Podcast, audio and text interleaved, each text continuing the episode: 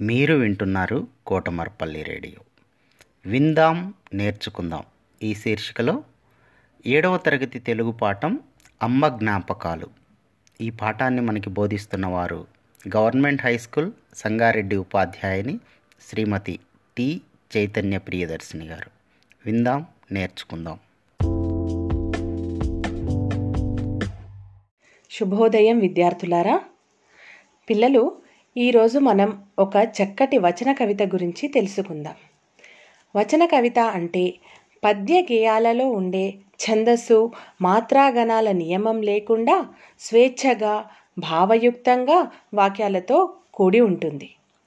ఈ ప్రక్రియ ఆంగ్ల సాహిత్య ప్రభావంతో వచ్చింది. దీనిని ఆంగ్లంలో ఫ్రీ వర్స్ అని అంటారు.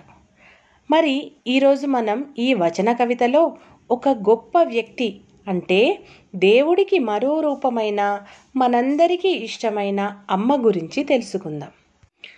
ఒక కవి జ్ఞాపకాల నుండి వెలువడిన వచన కవిత ఈ అమ్మ జ్ఞాపకాలు. ఈ పాఠాన్ని రాసింది టి. కృష్ణమూర్తి యాదవ్ గారు. వారు రచించిన శబ్నం అనే కవితా సంపుటిలో నుండి గ్రహించబడినది ఈ పాఠం. కృష్ణమూర్తి గారు ఎక్కువగా సామాన్య ప్రజల భాషలోనే కవిత్వం రచించారు. అంటే అందరికీ సులభంగా అర్థమయ్యే విధంగా రచనలు చేశారు. కరీంనగర్ జిల్లాకు చెందిన కృష్ణమూర్తి గారు తెలంగాణ భాషలో యాసలో వచన కవిత్వం రాసిన కవులలో ఒకరు. తొక్కుడుబండ శబ్నం వంటి కవితా సంపుటాలు రచించారు. గ్రామీణ జీవితానుభవాలు మధ్యతరగతి జీవితాలను తన కవిత్వంలో వ్యక్తీకరించారు. లోకంలోనే గొప్పనైన అనుభూతి అమ్మ ప్రేమలో ఉంటుంది. అమ్మ అంటే ప్రేమ ఆప్యాయత అనురాగం. అమ్మ తన కుటుంబం కోసం కుటుంబ క్షేమం కోసం ఎంతగానో పాటుపడుతుంది. దేవుడు తాను అన్ని చోట్ల ఉండలేనని తనకు మారుగా అమ్మను సృష్టించాడు. అలాంటి అనురాగమూర్తి అయిన అమ్మ జ్ఞాపకాలు నెమరవేసుకుంటూ అమ్మ ప్రాధాన్యాన్ని అమ్మ విలువను తెలియజేయడమే ఈ పాఠం యొక్క ఉద్దేశం. మరి అలాంటి అమ్మ జ్ఞాపకాలను హృదయానికి హత్తుకునే విధంగా కవి వర్ణించిన తీరును మనం కూడా ఆస్వాదిద్దామా? అమ్మ ముగ్గులేస్తే ప్రాంగణం అద్దకపు చీరలా కనిపించేది. ఛాయ నలుపు కోల ముఖం అమ్మ నవ్వుతున్నప్పుడు పండ్లు పాలబలపాల్లా కనిపించేవి.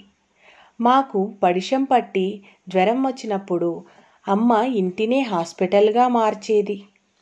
తానే నర్సయ్యి మంచాల చుట్టూ తిరుగుతూ ఆయుర్వేదపు మందు బిల్లలేస్తూ ఉండేది. పొద్దున్నే అయ్య దొరల బర్లపాలు పిండేవాడు. కాలుష్య నిర్మూలన కార్యకర్తలా అమ్మ కొట్టంలో పెండకల్లు తీసేది. దూడల నోళ్ళు కట్టి పితికిన పాలు ఆస్థానపు తెల్ల కుందేళ్ళు తాగేవి. అమ్మ ముక్కుకు ముక్కుపోగు ఆకాశానికి అత్తుకున్న నిలవంకలా ఉండేది. విన్నారు కదా పిల్లలు? కవి అమ్మ గురించి ఎంత చక్కగా వర్ణించాడో? అమ్మ వాకిట్లో ముగ్గులేసినప్పుడు ఆ ముగ్గు రంగవల్లికలు అద్దిన చీరలాగా కనిపించేదట. అమ్మ నవ్వినప్పుడు ఆమె పళ్ళు పాలబలపాల్లా కనిపించేవి అంటే తెల్లగా కనిపించేవి అని. మరి పిల్లలకు జలుబు చేసినప్పుడు జ్వరం వచ్చినప్పుడు అమ్మ ఎంతగానో తల్లడిల్లేది. తన ఇంటినే దవాఖానాగా మార్చి అంటే హాస్పిటల్లాగా మార్చి మంచాల చుట్టూ తిరుగుతూ ఒక నర్సుగా మారి మందు బిళ్ళలు వేస్తూ తొందరగా నయం కావాలని దేవుణ్ణి ప్రార్థించేది. వాళ్ళ అయ్య అంటే వాళ్ళ నాన్న పొద్దున్నే దొరల బర్లగాడికి పోయి పాలు పిండేవాడు. దొరల కొట్టంలో అమ్మ పెండకళ్ళు తీసేది. అప్పుడు అమ్మ కాలుష్య నిర్మూలన కార్యకర్తలా అనిపించేది. దొరల కొట్టంలోని లేగదూడలు పాలు తాగకుండా వాటి నోళ్ళు కట్టి పితికిన పాలు దొరల బిడ్డలు తాగేవాళ్ళు. ఇక్కడ దొరల బిడ్డలను పాఠంలో తెల్ల కుందేళ్ళతో కవి పోల్చాడు. ఇంకా అమ్మ పెట్టుకున్న ముక్కుపోగు ఆకాశానికి హత్తుకున్న నెలవంకల అర్ధచంద్రాకారంగా ఉండేది. అంటే అమ్మ ముక్కుపోగును నెలవంక చంద్రుడితో పోల్చాడు కవి. ఎంత చక్కటి వర్ణన చూడండి. ఇంకా రెండవ భాగంలో. జమీందారు ఇండ్ల ముందు కుందెనలో వడ్లు పోసి రోకలితో దంపుతున్నప్పుడు మద్దెల దరువులినిపించేది అమ్మ ఒడిలో సోలేడు నూకలేసుకొని ఇంటికి వచ్చేది. గోవుల పక్కన ల్యాగల్లా ఇంటి ముందు ఆడుకునేవాళ్ళం. అమ్మ ముక్కుపుల్ల వరాహావతారం. ముట్టె మీద ఎత్తిన భూగోళంలా కనిపించేది. చెవుల గెంటీలు గడియారంలోని పెండ్యూలంలా ఊగేవి. అమ్మ అంబలి తాగి కొడవలి పట్టుకొని కోతలకు పోయేది. కాల్వగట్ల పొంటి కాళ్ళు కడుక్కొని శ్రమను మరచి ఊళ్ళోకి వచ్చే అమ్మకు కేరింతలు కొడుతూ ఎదురేగేవాళ్ళం గుమ్ముల్లో వడ్లున్నట్టే మా కోసం అమ్మ ఒడిలో పల్లికాయలు పెసరుకాయలు దొరికేవి. అమ్మకు కాళ్ళ కడియాలేసుకోవడం కంచు మట్టెలు తొడుక్కోవడం అంటే చాలా ఇష్టం. అమ్మ ఎప్పుడూ పట్టు చీరలు కట్టుకోనూ లేదు పరుపుల్లో నిద్రపోనూ లేదు.